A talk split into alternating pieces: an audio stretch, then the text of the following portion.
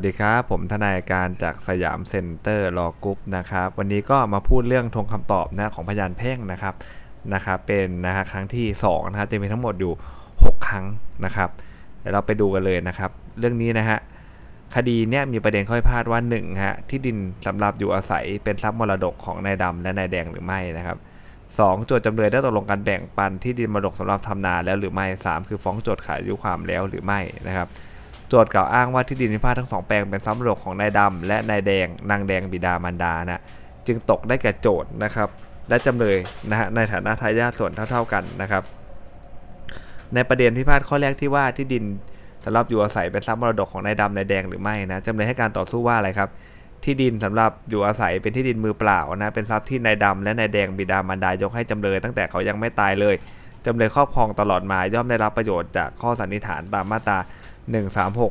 9 และ 1372 ว่าจำเลยยึดถือที่ดินแปลงนี้เพื่อตนนะฮะและมีสิทธิครอบครองนะฮะเมื่อโจทย์กล่าวอ้างว่าเป็นทรัพย์มรดกของนายดำและนางแดงบิดามารดาภรรยพิสุก็เลยจกแก่โจทย์ในเรื่องนี้นะครับ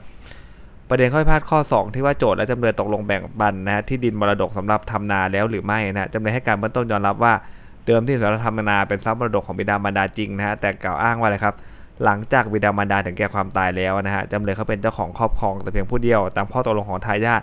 ในการแบ่งปันทรัพย์มรดกกันนะฮะและจำเลยครอบครองโดยสงบเปิดเผยแสดงเจตนาเป็นเจ้าของมาสิปีแล้วนะครับจึงได้สิทธิครอบครองเนี่ยเรื่องเนี้ย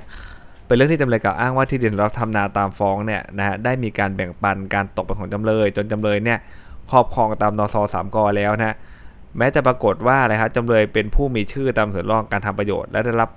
ประโยชน์จากข้อสันนิษฐานว่าอะไรครับตามมาตรา1737 ว่าเป็นผู้มีสิทธิครอบครองก็ตามนะแต่จำเลยยังต้องพิสูจน์ได้เห็นว่าจำเลยได้รับส่วนแบ่งในที่นี้สำหรับทำนาตามข้อตกลงของทายาทโดยชอบและได้ปฏิบัติตามเงื่อนไขแห่งการได้มา ซึ่งมีสิทธิครอบครองดังกล่าว ว่าได้ครอบครองเพื่อตัวและโดยสุจริตอันเป็นข้อที่จริงที่จำเลยยกขึ้นมาใหม่ด้วยนะพระราพิสุก็เลยตกอยู่แก่จำเลยนะครับสำหรับประเด็นพิพาทข้อ 3 ว่าฟ้องโจทก์ขาดอายุความหรือไม่จำเลยให้การต่อสู้ว่าโจทก์ไม่ได้ดำเนินคดีภายใน 1 ปี นับแต่เจ้ามรดกตายฟ้องโจทก์ขาดอายุความฮะพระราพิสุจึงตกแก่โจทย์ต้องนำสืบให้ได้ว่าฟ้องโจทก์ไม่ขาดอายุความนั่นเองนะครับทงคำตอบนะฮะข้อต่อไปนะโจทย์ฟ้องว่าจำเลยบุกรุกที่ดินพิพาทซึ่งอยู่ในเขตโฉนดที่ดินของโจทย์ครับจำเลยให้การว่าอะไรไม่ได้บุกรุกเลยนะฮะไม่ได้บุกรุกที่โจทย์นะและที่พิพาทมันไม่ได้อยู่ในเขตที่ดินของโจทย์ด้วยนะประเด็นข้อพิพาทก็เลยมีว่าที่ดินพิพาทเนี่ยอยู่ในเขตโฉนดที่ดินของโจทย์หรือไม่ โจทย์เป็นฝ่ายกล่าวอ้างก็เลยมีภาระในการพิสูจน์นะครับตามมาตรา 84 ทับ1นะครับเนื่องจากจำเลยไม่ได้ยอมรับว่าที่ดินพิพาทอยู่ในเขตโฉนดที่ดินของโจทย์โจทย์จะยกเอาข้อสันนิษฐานของกฎหมายนะตาม 1373 มาเป็นประโยชน์ว่าจำเลยมีหน้าที่นำสืบผักล้าง ข้อสันนิษฐานข้อนี้ของจำเลยจึงมีภาระการพิสูจน์เนี่ยไม่ได้นะฮะ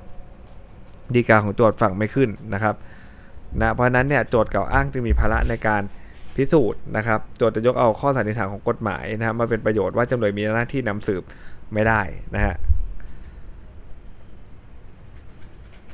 เรื่องนี้ฮะจุดตัดมันอยู่ที่ว่าอะไรครับจำเลยเขาไม่ได้ยอมรับว่าที่ดินมีผ้ามันอยู่ในเขตโฉนดที่ดินของโจทย์นั่นเองนะครับนะเขาบอกว่ามันไม่ได้อยู่ในเขตโฉนดของเขานะครับเลยเอาประโยชน์ทางข้อสันนิษฐานในมาตราหนึ่งสามเจ็ดสามมาใช้ไม่ได้นะฮะ การที่โจทย์แถลงว่าไม่ติดใจสืบพยานก็ในจากศาลชั้นต้นนะมีคำสั่งว่าจำเลยมีภาระการพิสูจน์ ซึ่งจะมีผลให้โจทย์มีหน้าที่เพียงนำพยานเข้าสืบหักล้างนะครับ เมื่อจำเลยไม่ติดใจสืบพยานก็ไม่มีเหตุผลอะไรเลยที่โจทย์เขาต้องไปนำสืบหักล้างนะแต่เมื่อศาลเขาเห็นว่าแล้วศาลอุทธรณ์เห็นว่าศาลชั้นต้นกำหนดให้จำเลยมีภาระการพิสูจน์ไม่ถูกต้องนะฮะจึงกำหนดภาระการพิสูจน์ใหม่นะก็ต้องให้โอกาสโจทย์แนะนำพยานหลักฐานมาสืบ ตามภาระการพิสูจน์ที่ถูกต้องตามกฎหมายด้วยนะครับเพราะที่เขาไม่สืบตอนแรกเพราะว่า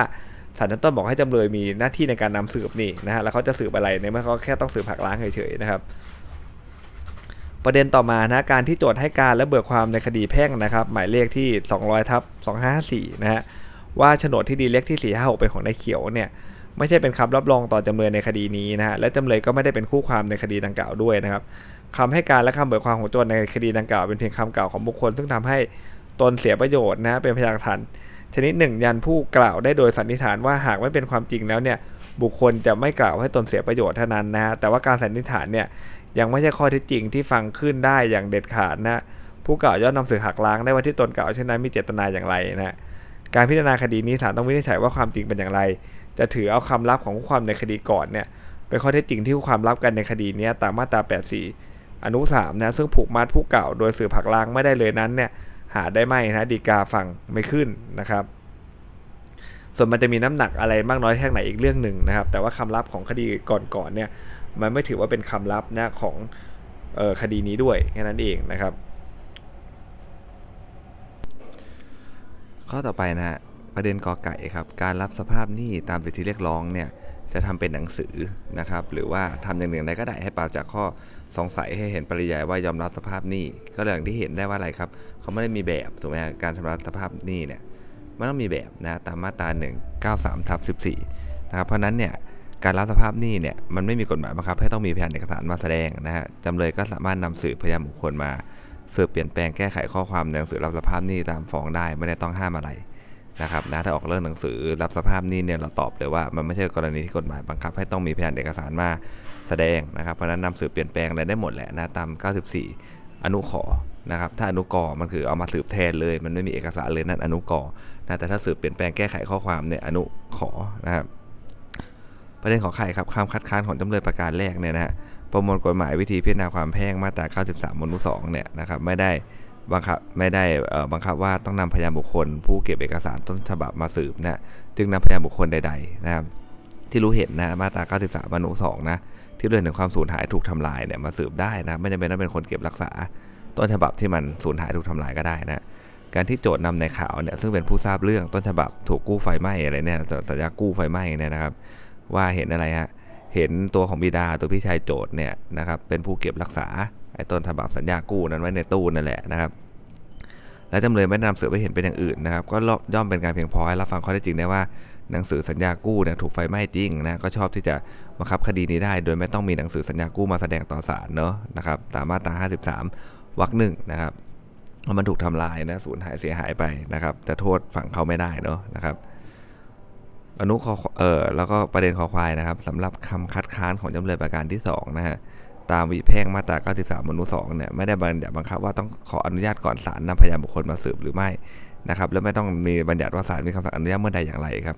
เมื่อศาลให้ในข่าวเนี่ยโจทย์เข้าเบิกความจนจบปากแล้วนะแล้วโจทย์ก็แถลงหมดพยานแล้ว ถือว่าโจทย์ได้ใช้ได้ขออนุญาตนะต่อศาลสืบพยานบุคคลนะครับที่เอกสารนั้นสูญหายหรือว่าถูกทำลายไปแล้วนะครับ และต้องถือว่าศาลได้อนุญาตให้โจทย์นำในข่าวเข้าสืบโดยปริยาย เช่นเดียวกันนะครับคัดค้านทั้ง 2 กรณีก็ฟังไม่ขึ้น นะครับ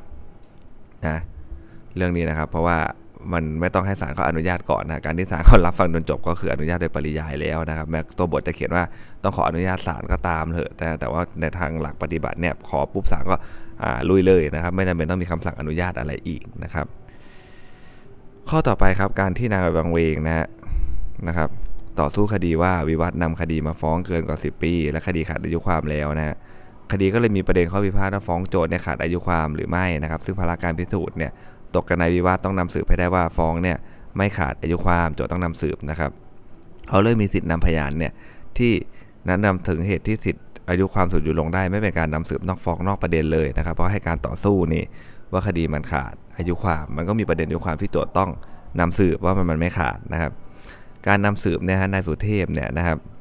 ถึงเหตุอายุความสุดหยุดลงทำให้คดีไม่ขาดอายุความนับว่าเป็นแล้วพยานหลักฐานสำคัญนั้นเกี่ยวกับประเด็นในคดีฮะแม้การยื่นบัญชีรูพยานเนี่ยจะไม่เป็นไปตามหลักเกณฑ์ที่กำหนดไว้ตามมาตรา 88 วรรคหนึ่งวรรคสองนะฮะแต่เมื่อศาลแพ่งเห็นว่าเพื่อประโยชน์แห่งความยุติธรรมนะฮะจำเป็นต้องสืบพยานหลักฐานอันสำคัญนะครับ ซึ่งเกี่ยวกับประเด็นข้อสำคัญในคดี โดยฝ่าฝืนต่อบทบัญญัตินะครับศาลแพ่งก็มีอำนาจที่จะรับฟังได้ตามมาตรา 87 อนุ 2 มาตราครอบจักรวาลนะฮะ การที่ศาลแพ่งมีคำสั่งรับบัญชีรูพยานครั้งที่1นนะครับและให้นายวิวัฒน์เนี่ยนะฮะนำนายสุเทพเข้าเบิกความเป็นพยานก็เลยชอบแล้วนะคำคัดค้านฟังไม่ขึ้นนะครับประมวลกฎหมายแพ่งและพาณิชย์มาตรา 653วรรคหนึ่งเนี่ยกำหนดว่าการกู้ยืมเงินกว่า 2,000 บาทเนี่ยจะต้องนะฮะถ้าไม่ได้มีหลักฐานแห่งการกู้ยืมเงิน เป็นสำคัญจะฟ้องร้องครับคดีได้ไหมนะนี่เงินกู้ 2 0 0 0 0นนะครับในครั้งนี้ไม่มีพยานหลักฐานนะลงลายมือชื่อนายวังเวงคือผู้กู้เป็นสำคัญ นี่ที่นายวิวัฒน์อาศัยเป็นมูลเหตุให้ยึดถือโฉนดที่ดินไว้ต่อไปเนี่ยจึงไม่อาจฟ้องร้องให้บังคับคดีได้นะรวมทั้งจะยกขึ้นเป็นข้อต่อสู้ก็ไม่ได้ด้วยนะครับ ดังนั้นนายวิวัฒน์จึงไม่มีสิทธิ์นำสืบถึงจำนวนหนี้ดังกล่าวนะครับการให้นายวิวัฒน์เนี่ยนำสนธิมาเบิกความว่าแก่นายวัฒน์จึงไม่เป็นการวินิจฉัยชี้ขาดในข้อสำคัญแห่งคดีนะครับ ตามมาตรา 88วรรคท้ายนะครับนาสารแพ่งจึงไม่ควรอนุญาตให้นายวิวัฒน์เนี่ยยื่นบัญชีหรือพยานคำครั้งที่ 2 ก็เลยฟังขึ้นนะครับ ประเด็นต่อไปนะครับ ข้อกอไก่พิเคราะห์ตามคำฟ้องคำให้การแล้วเนี่ยคดีมีประเด็นข้อพิพาทสามข้อว่า 1. โจทย์เป็นเจ้าของกรรมสิทธิ์ในที่ดินพิพาทด้านทิศเหนือถูกจำเลยเขาบุกรุกครอบครองหรือไม่นะสองโจทย์เป็นเจ้าของกรรมสิทธิ์ในที่ดินพิพาทด้านทิศใต้ถูกจำเลยที่ 2 บุกรุกครอบครองหรือไม่และโจทย์เสียหายเพียงใดนะส่วนข้อที่จำเลยที่ 2 ให้การว่าหากศาลฟังว่าที่ดินพิพาทด้านทิศใต้ของโจทย์จำเลยที่ 2 ก็ได้แย่งการครอบครองมาโดยสงบเปิดเผยแสดงเจตนาเป็นเจ้าของเกินกว่าสิปีแล้วนั้นเนี่ยเป็นคำให้การที่ขัดแย้งกันในคำให้การส่วนแรกนะครับ ที่ยืนยันว่าเออที่ดินพิพาททางทิศใต้ไม่ใช่ของโจทย์นะแต่อยู่ในเขตที่ดินของสคสคหนึ่งของจำเลยที่ 2 ดังนั้นเนี่ยทำให้การส่วนหลังเนี่ยจึงเป็นคำให้การที่ไม่ชัดแจ้งหน่อยมันขัดแย้งกันเองนะครับ ตอนแรกบอกว่าอะไรครับ ตอนแรกบอกว่านะฮะจำเลยที่ 2เขาเอ่อให้การว่าหากศาลฟังว่าที่ดินเป็นทิศใต้ก็ได้แย่งความครอบครองมาแล้วเนี่ยมันขัดแย้งคำให้การส่วนแรกที่เขายืนยันว่าที่ดินทิศใต้เนี่ยไม่ใช่ของโจทย์นะครับอันที่2บอกว่าถ้าเป็นของโจทย์ก็ยึดก็ก็ก็ครอบครองปรปักแล้วประมาณเนี้ยนะฮะ นะครับดังนั้นคำให้การส่วนหลังจะเป็นคำให้การที่ไม่ชัดแจ้งครับไม่ชอบด้วยประมวลวิแพ่งมาตรา1นึวรรคสองไม่ก่อให้เกิดประเด็นข้อพิพาทนะครับ ในประเด็นข้อพิพาทข้อ1ครับว่าโจทย์เป็นเจ้าของกรรมสิทธิ์ในที่พิพาทด้านที่เหนือและถูกจำเลยบุกรุกเข้าครอบครองหรือไม่ ทั้งโจทย์และจำเลยที่ 1 ต่างเป็นผู้มีชื่อในทะเบียนโฉนดที่ดินและนสสามเนี่ยจึงไม่สามารถนำบทบัญญัติของกฎหมายแพ่งนะครับมาตรา 1373 ได้มาสันนิษฐานเป็นคุณกับฝ่ายใดได้นะครับเพราะว่าอะไรครับคนหนึ่งก็มีโฉนดอีกคนก็มีนสสามที่แปลงเดียวกันถูกไหมฮะแสดงว่าอะไรแสดงว่า1 3 1 3 7 3เจ็ดสามเนี่ยมาสันนิษฐานเป็นคุณไม่ได้นะเพราะเขามีเอกสารสิทธิ์กันทั้งคู่เลยนะครับเมื่อโจทย์เป็นฝ่ายกล่าวอ้างว่าที่ดินเนี่ยพิพาททางทิศเหนือเป็นของโจทย์นะแต่จำเลยที่ 1 ให้การปฏิเสธว่าไม่เป็นของโจทย์นะครับนะครับก็จะต้องมีการสูตรพยานนะครับ ก็ต้องให้โจทย์มีภาระในการพิสูจน์นะฮะ ส่วนประเด็นข้อพิพาทข้อ 2 นะครับ ว่าโจทย์เป็นเจ้าของกรรมสิทธิ์ในที่พิพาทด้านทิศใต้ และถูกจำเลยที่ 2 เข้าบุกรุกการครอบครองนะฮะหรือไม่นะฮะจำเลยที่ 2 ให้การว่าที่ดินพิพาทด้านทิศใต้อยู่ในเขตที่ดินสคหนึ่งของจำเลยที่ 2 ครับโจทย์ขอออกที่ดินขอออกโฉนดที่ดินโดยไม่สุจริตก็ตามเนี่ยแต่เนื่องจากที่ดินพิพาทมีการออกโฉนดที่เอ่อที่ดินมีชื่อโจทย์เป็นเจ้าของผู้ถือกรรมสิทธิ์นะฮะจึงต้องด้วยข้อสันนิษฐานตาม 1373 ว่าโจทย์เป็นผู้มีสิทธิครอบครองนะฮะ ทั้งโฉนดที่ดินก็เป็นเอกสารมหาชนชนิดหนึ่งนะครับจึงได้รับข้อสันนิษฐานไว้ก่อนว่า เป็นเอกสารที่แท้จริงและถูกต้องนะครับ ตามมาตรา 127 นะฮะภาระการพิสูจน์ในประเด็นนี้จึงตกอยู่แก่จำเลยที่ 2 ตามมาตรา 84 ทับ1นะครับแสดงว่าอะไรครับแสดงว่าเรื่องนี้ถ้าตอบประเด็นแรกถูกประเด็นที่ 2 มันจะถูกตามมาด้วยเลยนะเพราะประเด็นที่2เนี่ยนะครับมันเป็นเรื่องของการขอออกโฉนดที่ดินนะครับ แม้จะบอกว่าออกโดยไม่สุจริตนะฮะแต่ว่าโจทย์เนี่ยนะเขามีโฉนดมานะครับนะแปลงนี้คุณไม่มีโฉนดด้วยเพราะนั้นเนี่ยเขาต้องรับประโยชน์จากข้อสันนิษฐานตามกฎหมายนะครับ ประเด็นข้อที่3ครับโจทย์เสียหายเพียงใดเนี่ยอันนี้โจทย์กล่าวอ้างโจทย์ต้องมีพละการพิสูจน์อยู่แล้ว แล้วมันเป็นประเด็นเสมอนะเรื่องของค่าเสียหายนะครับ เมื่อคดีไม่มีประเด็นข้อพิพาทเรื่องครอบครองปรปักษจำเลยที่2เนี่ยจึงไม่มีสิทธิ์ที่จะนำสืบพยานหลักฐานได้ว่าได้ครอบครองปรปักษ์ที่ดิน ด้านทิศใต้มาเกินกว่า 10 ปีแล้วครับ เพราะเป็นพยานฐานที่ไม่เกี่ยวกับประเด็นนะฮะที่คู่ความนะครับฝ่ายใดในคดีจะต้องนำสืบนะเพราะเขาไม่มีประเด็นเรื่องการครอบครองปรปักแล้วนะฮะจะมาสืบเรื่องครอบครองปรปักอีกไม่ได้นะต้องห้ามให้นำสืบตามมาตรา 86 วรรคสองนั่นเองนะครับ ข้อสุดท้ายนะครับออของวันนี้นะฮะโจทย์ฟ้องว่าโจทย์เป็นผู้มีสิทธิครอบครองที่ดินพิพาทโดยได้รับมรดกจากนางบางอินครับจำเลยก็ให้การว่าที่ดิน ของจำเลยเนี่ยตกเป็นสิทธิ์ของบางอินนะตามสัญญาขายฝากจริงแต่ว่าตัวจำเลยก็ได้ครอบครองที่ดินมาโดย สงบเปิดเผยนะฮะยึดถือเพื่อตนตลอดมาเลยนะครับและโต้แย้งกันนาบางอินโจทย์แล้วว่าสิทธิครอบครองที่ดินเนี่ยเป็นของจำเลย อันเป็นการแย่งการครอบครอง โจทย์ฟ้องเอาคืนการครอบครองเกินกว่า1ปีนะครับจำเลยจึงได้สิทธิครอบครองที่ดินนะคดีมีประเด็นข้อพิพาทตามฟ้องและคำให้การว่าจำเลยได้สิทธิครอบครองที่ดินพิพาทหรือไม่นะครับ การที่โจทย์นำสือว่าจำเลยทำสัญญาเช่าที่ดินมีพาทก็เพื่อให้เห็นว่าจำเลยเนี่ยไม่ได้ยึดถือครอบครองเพื่อตนเองถูกไหมครับจะเป็นการครอบครองแทน ฐานะผู้เช่าจึงเป็นการนำสือเพื่อหักล้างข้ออ้างข้อเถียงของจำเลยครับอันเกี่ยวกับประเด็นข้อพิพาทแล้วนะครับตามวีเพ่งมาตรา 84 ทับ1กับ 87 อนุ1ไม่ใช่การสืบนอกประเด็นดังที่จำเลยคัดค้านเลยนะข้อคัดค้านของจำเลยฝังไม่ขึ้นนะครับแม้เดิมนะฮะโจทย์เนี่ยจะยื่นบัญชีหลุพยานอ้างในสีเป็นพยานครับในสีก็เป็นพยานที่ เขาสามารถจะนำโจทย์ในเขานำเบิกความเข้าต่อศาลได้อยู่แล้วนะแม้ต่อมาเนี่ยโจทย์จะแถลงต่อศาลว่าโจทย์ติดใจสืบพยานเพียงสองปากเอง ก็คือนายวันและนายชัยนะซึ่งมีผลให้โจทย์ต้องผูกพันตามที่ตนแถลงก็ตามเนะแต่ระหว่างที่ตนยังสืบพยานไม่เสร็จนะครับโจทย์ยื่นคำร้องขออนุญาตอ้างในสีเป็นพยานเพิ่มเติมพร้อมยื่นบัญชีระบุพยานเพิ่มเติมนะครับคำร้องของโจทย์เป็นการที่โจทย์กลับใจเฉยถูกไหมฮะ ขออะไรฮะขอนำในสีที่เขาเคยระบุพยานไว้เข้าเบิกความต่อไปเท่านั้นนะครับ แล้วก็ไม่มีกฎหมายใดห้ามโจทย์ทำเช่นนั้นนะครับ คือตอนแรกเนี่ยเขายื่นบัญชีระบุพยานมีในสีแล้วนะฮะ แต่ต่อมาเขาแถลงต่อศาลว่าเขาติดใจสืบแค่สองปากเองนะครับ คือในวันในชัยในสีไม่เอาแล้วนะครับ แต่ตอนเขายังสืบไม่เสร็จนะครับ เขาขออ้างในสีเป็นนะฮะพยานเพิ่มเติมนะครับ ก็เป็นการกลับใจเท่านั้นแหละนะครับ ที่เขาจะนำเข้าเบิกความไม่มีกฎหมายห้ามโจทย์เลย ให้ไม่ให้โจทย์ทำเช่นนั้นเพราะเคยอยู่ในบัญชีระบุพยานแล้วนะฮะ การที่ศาลมีคำสั่งว่าเพื่อวินิจฉัยชี้ขาดคดีนะฮะเป็นไปด้วยความเที่ยงธรรมจำต้องสืบพยานเนี่ยจึงอนุญาตให้ยื่นบัญชีระบุพยานเพิ่มเติมได้คำสั่งของศาลดังกล่าวก็ไม่ใช่เรื่องที่ศาลอนุญาตให้โจทย์ระบุพยานเพิ่มเติม แต่อย่างใดนะครับ แต่เป็นการอนุญาตให้โจทย์เนี่ยนำในสีซึ่งได้ระบุอ้างเป็นพยานแล้วนะครับนะตั้งแต่แรกแล้วเนี่ยตาม 87 อนุ 2 กับ 88 เนี่ยเข้าเบิกความต่อไปตามที่โจทย์ขอนะครับ ดังนั้นเนี่ยการที่โจทย์นำในสีเข้าเบิกความนะฮะตามที่ศาลอนุญาตก็เลยชอบแล้วนะข้อคัดค้านนี้ก็ฟังไม่ขึ้นเช่นกันนะครับประเด็นสุดท้ายครับโจทย์เนี่ยไม่ได้ยื่นบัญชีระบุพยานอ้างจดหมายที่จำเลยเขียนถึงโจทย์นะครับนะตามหมายจอ 14นะกับไม่ได้ส่งสำเนาให้แก่จำเลยด้วยตามมาตรา 88 กับ 90นะฮะเป็นพยานหลักฐานที่ห้ามไม่ให้รับฟังครับแต่ศาลมีอำนาจรับฟังได้ตามบทบัญญัติครอบจักรวาลนั่นแหละนะเพื่อความยุติธรรม จำเป็นต้องสืบพยานหลักฐานอันสำคัญเกี่ยวกับประเด็นข้อสำคัญในคดีนะครับ ตามมาตรา 87 อนุ 2 นะครับ แต่ว่าเรื่องนี้มันเป็นเรื่องของความสุจริตเลยนะครับนะเอกสารสำคัญแก่คดีนะครับ แต่ว่าอะไรฮะไม่ได้นำส่งเอกสารดังกล่าวขณะสืบพยานโจทย์แต่ว่ามาอ้างส่งขณะถามค้านพยานจำเลยปากสุดท้าย หลังจากสืบพยานโจทย์เสร็จสิ้นแล้วฮะทั้งที่เอกสารดังกล่าวก็อยู่ที่ ตัวโจทย์เองนะครับเป็นการเอาเปรียบกันในเชิงคดี ไม่ให้จำเลยมีโอกาสในการต่อสู้คดีเกี่ยวกับเอกสารดังกล่าวครับเพื่ออย่างความยุติธรรมจึงไม่ควรรับฟังนะครับไอตัวเอกสารหมายจอ 14 เนี่ยเป็นพยานตามมาตรา 87 อนุ 2 แล้วก็ไม่ใช่เอกสารที่ประกอบการใช้สิทธิ์ในการถามค้านตามมาตรา 89 อนุ 2 นะเพราะไม่ใช่เป็นเอกสารที่ดังสดได้กระทำขึ้นศาลก็เลยรับฟังเอกสารหมายจอ 14 เป็นพยานหลักฐานไม่ได้ตามที่จำเลยคัดค้านนะข้อคัดค้านนี้ฟังขึ้นเนะเพราะว่าเอกสารมันอยู่ที่โจทย์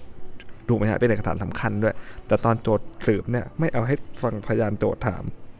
กับรอจนปากสุดท้ายของจำเลย เอาไปถามปุ๊บนะฮะยัดใส่ปั๊บเนี่ยนะครับแล้วก็กลายเป็นอะไรฮะแล้วก็กลายเป็นว่าให้มันจบไปเลยนะครับไม่มีโอกาสมาถามมาอะไรได้อีกงเงี้ยเป็นการเอาเปรียบกันในเชิงคดีนะครับแล้วก็เป็นเอกสารไม่ใช่เอกสารที่ประกอบการทางค้านด้วยว่าไม่ใช่เอกสารที่